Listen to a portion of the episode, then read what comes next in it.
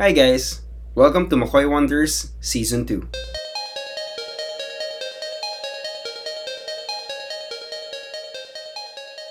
Hi guys, welcome sa McCoy Wonders. Isa na namang episode ang ihahatid namin sa inyo. And this is Season 2 guys. Imagine tapos na yung Season 1 and there, we're doing Season 2 now. And wala lang, hindi lang ako makapaniwala na andito na tayo, nagawa na natin siya. And we're still doing it. And it's all because of you guys who's been listening. And uh, maraming salamat guys. And I hope ma-enjoy nyo pa yung mga upcoming episodes.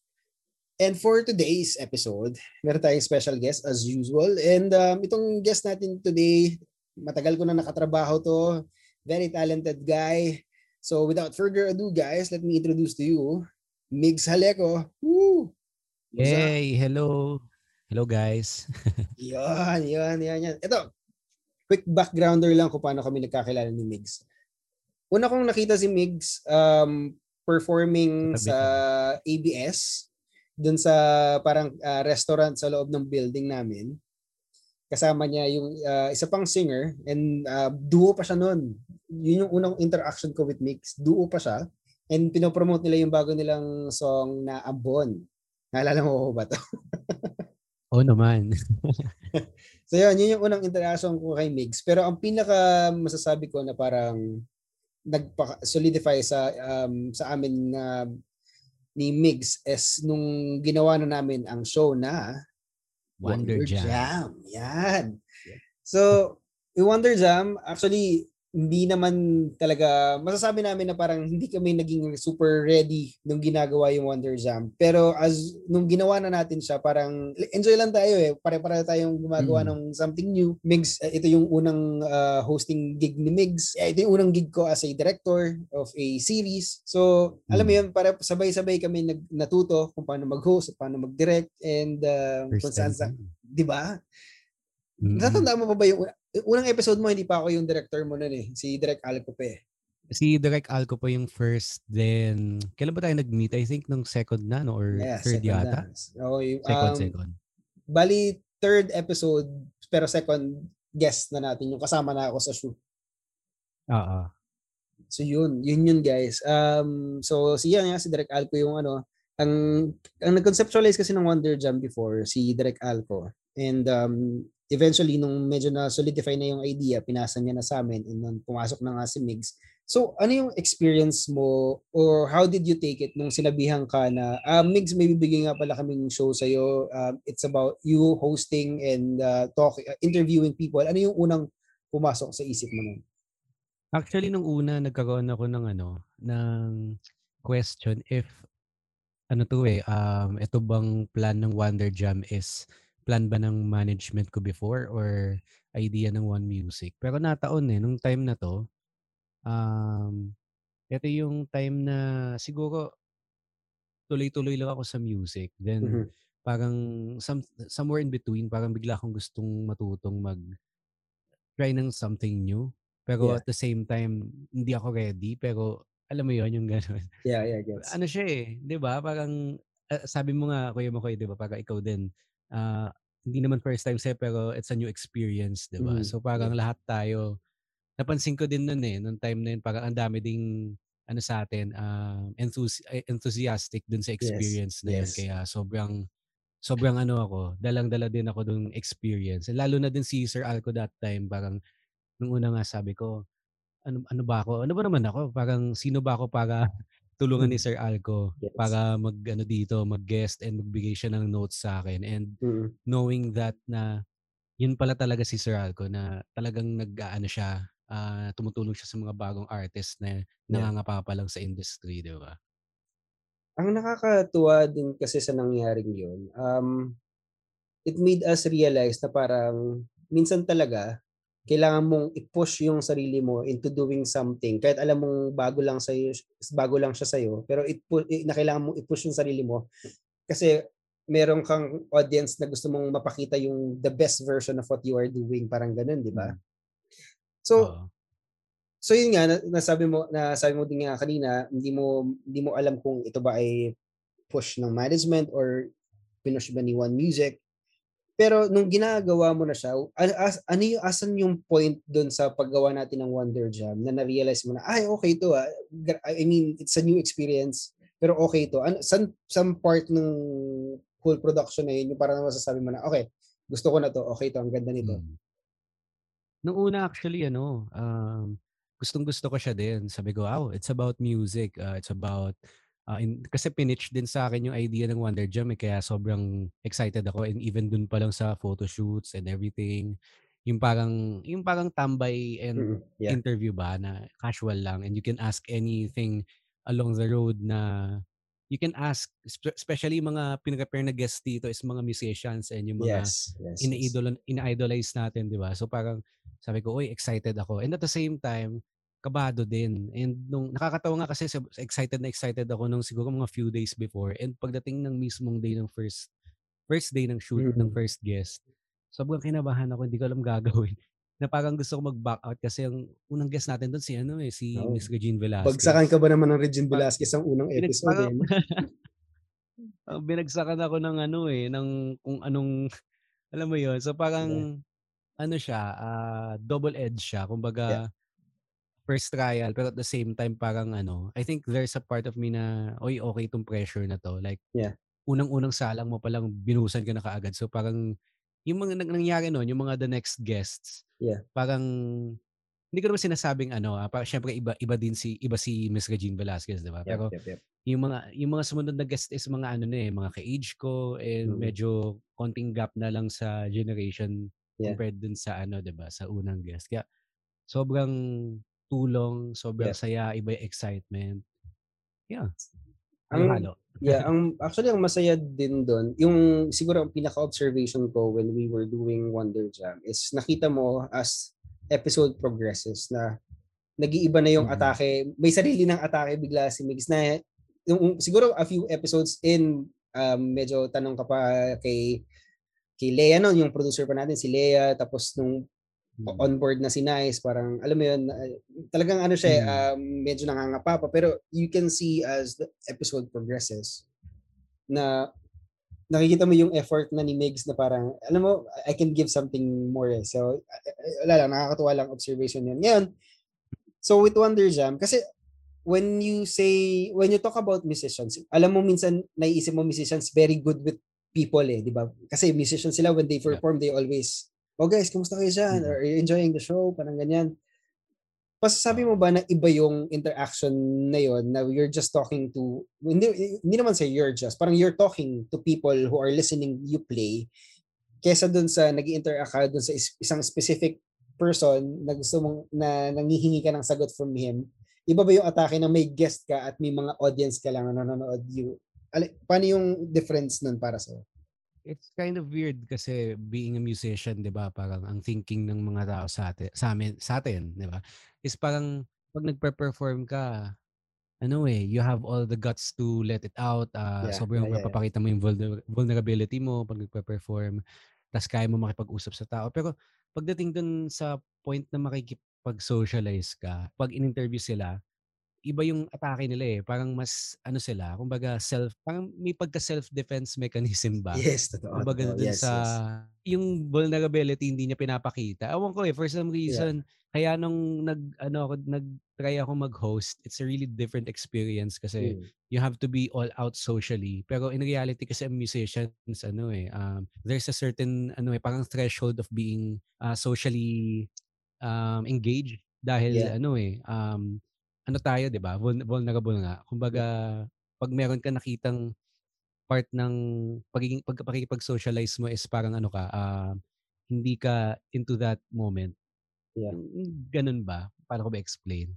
'Di ba? Parang Yep, yep, yep. Gets naman, gets naman. It's it's a weird in a, ano eh, in a good way. Pero ayun nga, so far nakikita ko sa mga musicians when we have to socialize, it's different than when we perform. Pero I, I'm sure yeah. there are musicians out there na ano eh, can do both and 'di ba? Ibang talent din talaga 'yun eh. Yeah. I guess ang pwede nating sabihin is kasi pag kausap mo lang yung isang tao, lalo na kung musician and near the host, may challenge um, na mag-open up sila sa iyo kasi yun yung challenge eh. kailangan mag-open up sila sa iyo para makakuha ka ng mga sagot na minsan tinatago nila kasi nga they're being defensive may may certain defense mechanism silang naka-up eh, kailangan mo sila mag-open up para makakuha ng sagot. Unlike when you're just performing, ikaw naman yung nagbibigay ng everything mo for them.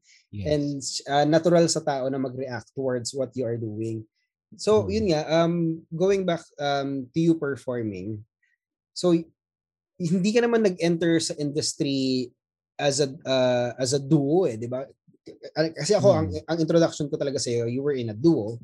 Pero ang, mm. ang nag-start ka with your musical career as a solo artist. So, kwentuhan mo naman kami, how did that start? Nag-start talaga ako before, um, I was, actually nung bata ako, I was just a guitar player. Mm-hmm. Then, mm-hmm. progress siya um, all throughout nung nagano na ako.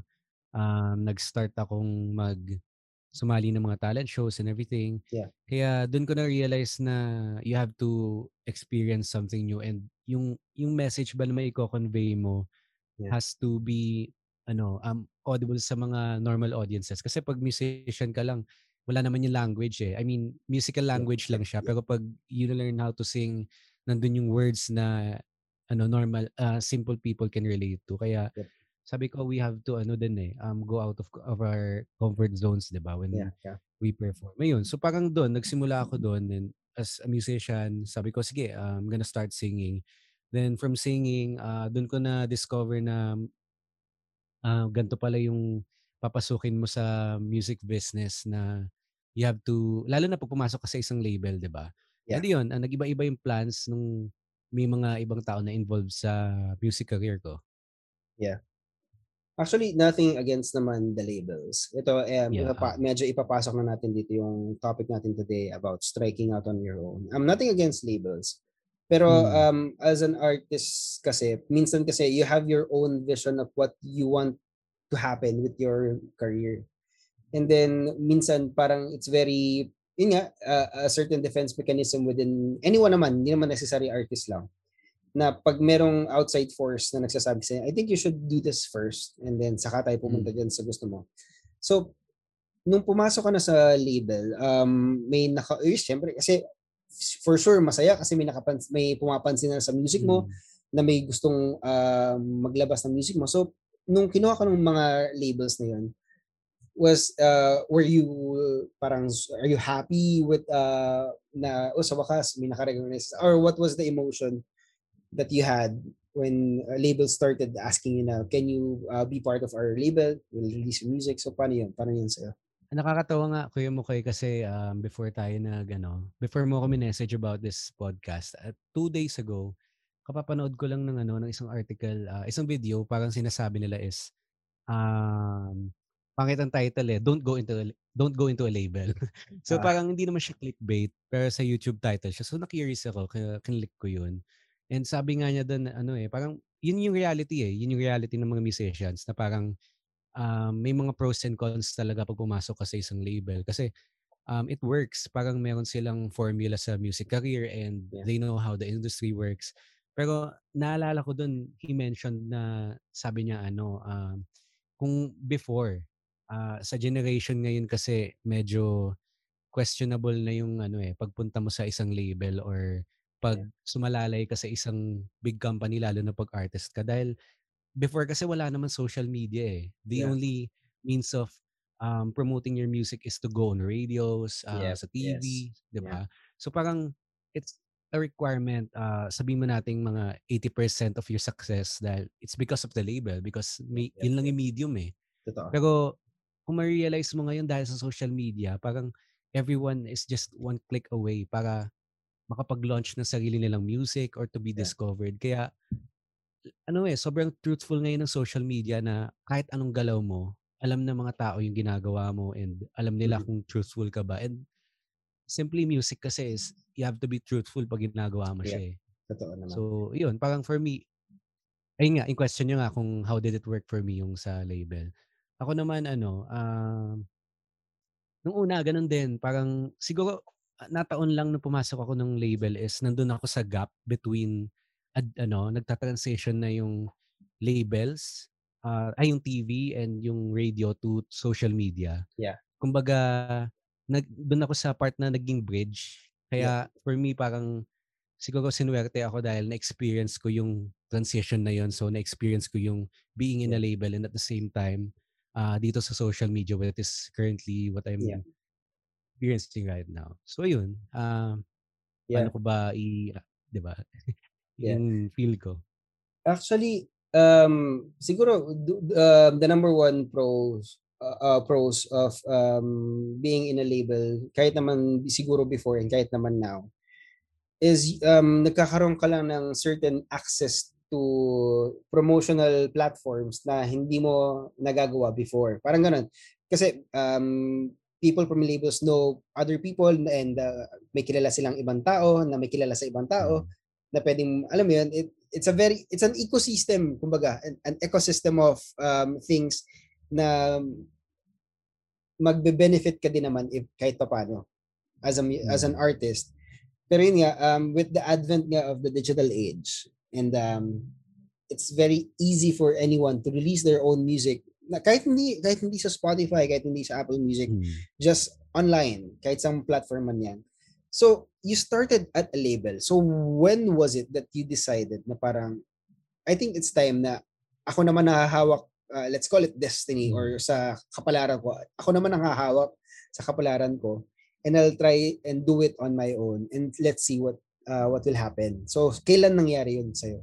Nangyari sa akin yun, I think, um, tagal ko ng ano eh, palipat-lipat ng labels actually, pero nag-sink in lang sa akin siya, I think, nung before nag-pandemic.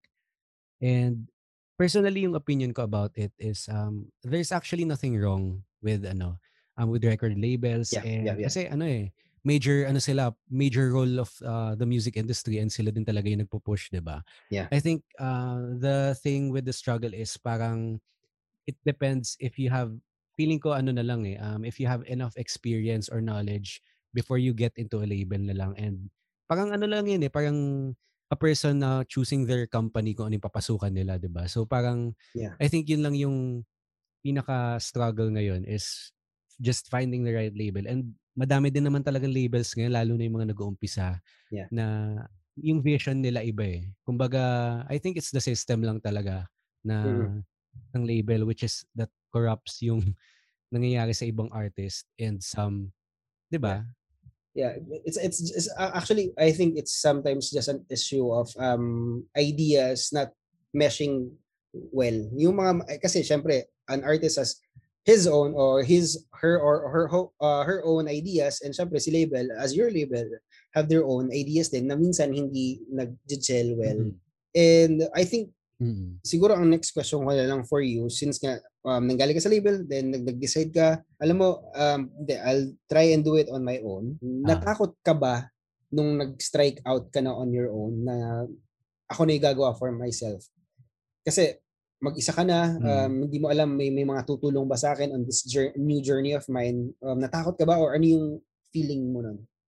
Actually nung ano, nung una, it was um challenging sa akin kasi pum, pum, ano eh before pa ako pumasok ng label, I went to uh, school, uh, music production school which is yeah, yeah, uh, yes, College yeah. of St. Benilde. So I took up that course and yung timeline between me going to a label and habang nasa school ako, ano siya eh, um, ironic. So parang nag-aaral ako uh, sa school and at the same time nasa isang label ako. So parang working and at the same time studying na ako. So doon pa lang na-realize ko uh, habang tumatagal uh, parang parang I think dahil inaaral ko to and this is my craft, parang I think I can do it on my own. And at the same time, meron pa akong feeling ko na kulang. I think I needed more experience and knowledge na hindi ko naman makukuha sa school. So yung yeah. time na yon it became really uh, the most important part of um, sa career ko so far.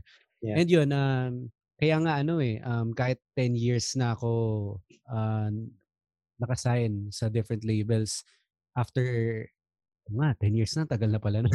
yeah, I think it's a decade na din pala halos uh, mm-hmm. bago ko na-realize na I really can stand on my own. Kasi ang nahirap, ang mahirap din is no matter, kahit ano eh, kahit alam mo yung gagawin mo musically, uh, you know yeah. the production, yeah. um, it's it's difficult for an indie artist to ano to sustain on his own and yeah. work eh, work on everything na mag-isa ka dahil syempre ano bukod doon um syempre you, you're living the reality na you have to pay bills then 'di ba and yep, yep, yep ano eh, uh, mahirap lalo na pag nag-start ka as a musician. Pero na-realize ko na you really have to take the big step and big leap yes, yes. para ano, para ano ba to, yung magutom ka, yung hunger to get what you really want and yeah. to figure out kung ano dala, talaga yung dapat sa'yo. So I really had to go to that part of my life na ano, kailangan gutumin ko yung sarili ko just to find out kung ano talaga yung gusto ko sa buhay. And yeah. it worked out well, di ba? Yeah. For me, yeah. so far. para makuha mo yung drive to ano, 'di ba? Yeah. Kailangan kailangan mo munang maranasan 'to para makuha mo yung drive to pursue and to continue what you are doing. Yun nga, meron bang someone in your life na talagang nagsabi sa iyo na hindi wag kang magalala as long as nandito kami, ako, kung sino man, uh, wag kang magalala, matutulungan at tutulungan ka namin. Kasi syempre, mahirap talagang mag-isa lang. Was there ever mm, someone na talagang never kang iniwan. Kahit sabihin mong uh, pwedeng kaibigan mo, pwedeng parents mo, sino, sino yung someone na yun sa'yo na nagsabi sa'yo na huwag kang magalala, kaya mo yan. Ayun, actually, she was the one, ano, she's the actually the deciding factor din. Uh, yung girlfriend ko, siya yung mm. tumulong sa akin to ano eh, uh, nangyari kasi noon when I was uh, in a label. I'm not saying the label is bad or yeah, the yeah. management I mean is uh, hindi okay. Uh, I think yeah hindi lang kami nag ano nag-jive yeah, along yeah. the way with uh, my plans with myself and yung plans nila for me. And doon ko na-realize na parang pina-realize din sa akin ng girlfriend ko na parang you have to believe in yourself. Yung the whole time, akala ko naniniwala na ako sa sarili ko. Pero ano lang pala siya, parang cover up lang dun sa mga holes ko na parang dahil I'm working, dahil I'm earning, parang in, in reality, insecure pa din pala ako sa sarili ko. So parang yun yung time na dumating sa akin na I really have to step up. Kasi, ano eh, parang you can't do it on your own, di ba? So parang it's really different when you're working with uh, lots of people in a company without yung love and passion and vision, di ba? Compared dun sa isang tao na naniniwala sa'yo na who really believes in your craft. So, yeah. ayun, parang lakas na loob talaga and yun nga eh, parang medyo contradicting din, 'di ba? Dahil parang before nagkakaroon ng mga issues sa media na parang sinasabi nila is pag may partner ka, you can focus on your career or parang may girlfriend ka, parang I don't think otherwise, parang hindi naman ganoon. Parang as long as may mga nan- may naniniwala sa iyo, talagang tuloy-tuloy ka. So yun, that's what happened to me na Yeah. na mas ano ako ngayon, parang hindi man visually um, ah, paano ba? Ano bang magandang term doon? Hindi man visually magandang tignan or appealing yung career ko as compared before. Pero mas ano ako ngayon eh, mas straight yung vision ko and mas yeah. nandun ako yung purpose ko ba as a musician na na hindi kailangan shining ka lagi. Uh, yeah, there's always a downtime for you to figure out kung yeah. ano yung gusto mo sa buhay yeah, and baka pine-prepare ka lang, 'di ba? Kung ano yung yeah plans for yourself. So I think I'm there, still learning and matututo pa rin along the way.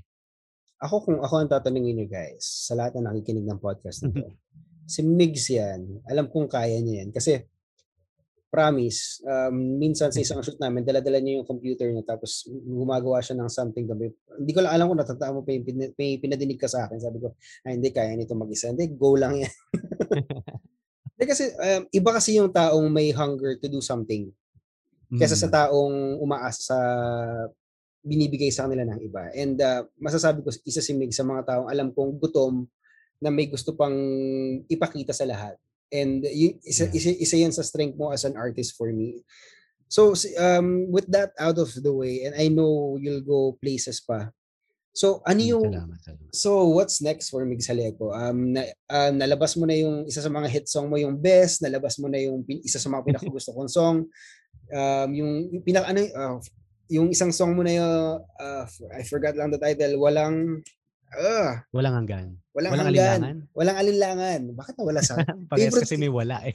Oo, oh, kasi yung walang alinlangan, nung nilabas niya yon, tapos pinakita niya sa akin yung um art uh, cover art noon, sabi ko, damn. Ang ganda nun. So, lumabas na, you, lumabas na yung song na yun. May mga upcoming music ka pa for sure. Pero what's next for Mig Salego? Um, ano, uh, ano yung future plans for ni Migs?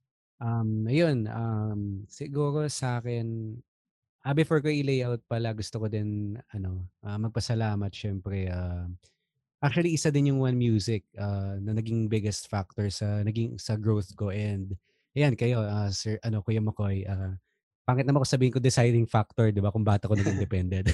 'Di ba? I mean ano, um, isa kayo sa mga nagpatatag sa akin na y- ayun eh, sila yung mga ex, ano, yung One Music is also a good example of uh, yung kumbaga naging part ako ng naging part ng growth ko na masasabi kong Go na, yan, naging welcoming sa akin as an artist. Yeah. yeah. Ayun, so yung mga future plans ko um, actually ngayon um, nag-start ako, nag-start kami ng partner ko ng sarili naming music production uh, maliit na production. Um, nagpo-focus kami sa tumulong din ng mga iba't ibang nagsisimulang artist and from mixing to arranging songs. And ayun, dun ko nahanap yung edge ko din na makatulong eh from other artists na tulad ko na nag aspire na maka, magkaroon ng spot in the music scene one day. And aside from that, ano pa ba? Um, bala ko din mag-release ng mga songs pero in the meantime, nagte-take easy lang ako sa sarili ko. Kasi ano eh, um, we're living in uncertainties, 'di ba? Hindi yeah. natin alam yung mangyayari bukas. So, yeah. ayun, ano, ano lang, um, more songs from me. Uh, ano lang ako eh, tawag dito, spontaneous lang for now. Yeah. yeah. May kapagbigay ng plans pero as long as we're going yun sa yun. Yun. So, siguro uh, before tayo magtapos, um, message na lang sa mga sumuporta sa iyo throughout the years. Ayun, uh, gusto ko magpasalamat sa mga sumuporta sa akin for the last uh, couple of years. Yung mga nandyan pa. And nakakatuwa dahil nararamdaman ko din yung suporta ng mga nag-support sa akin uh, five years ago, seven years ago na nandyan pa rin. Mm-hmm. And ayun, so sa mga hindi pa din nakakarinig ng mga bagong songs ko, um, yan, available siya sa music platforms. Yeah. And subaybayan nila ako sa social media at, at Migsaleko. And yun lang, uh, stay safe sa atin lahat. And thank you so much, uh, Kuya Makoy, for having me oh, naman. in this podcast. Actually, ano nga eh, um, hindi ko alam kung masyado akong relax. Pero na, based sa, alam ko kasi pag podcast, parang usap-usap lang, hindi naman sobrang yes. formal na uh, interview, oh, di ba? Oo oh, naman. Yeah ano lang to, um, as much as possible, kwentuhan lang tayo dito. Para, para lang, ano, parang ni-record lang namin yung nag-uusap kami, yun lang. Oo nga. Ganun lang siya. So, bahala ka na sa mga bleeps. Oo, nag-upo lang kami dito, tapos ano, usap lang kami, pero ni-record ko, parang gano'n. Oo, uh, recorded lang. De, pero ay, ay, alam ko, itong si Megs, mm, hindi pa tapos to. Marami pa siyang i-offer sa inyo guys. And uh, yun nga, siguro last message ko na lang for everyone who is listening huwag matakot to strike out on your own. Kasi minsan nga, when, um, kung kailan tayo nag-iisa, doon natin na-realize kung saan tayo malakas at kung saan tayo magaling.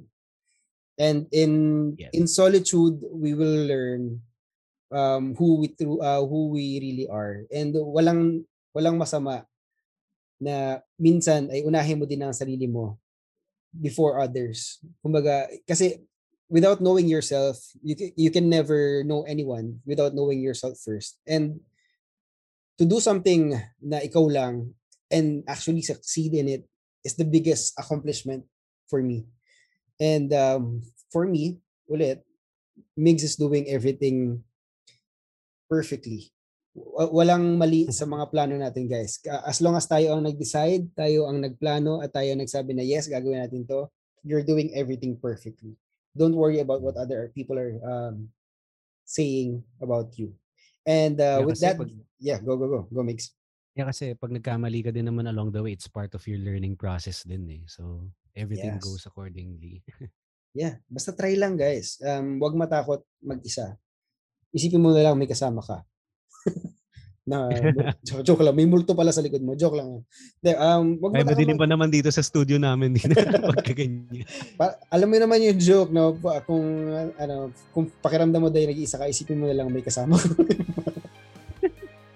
De, biro lang guys. Pero on a serious note don't be afraid. Just do the things that you love and you'll do fine. And with that guys Maraming salamat ulit sa pakikinig ng podcast natin. This has been Makoy Wonders and as I always say before we go, always discover new things, always wonder and this has been Makoy Wonders. Thank you guys.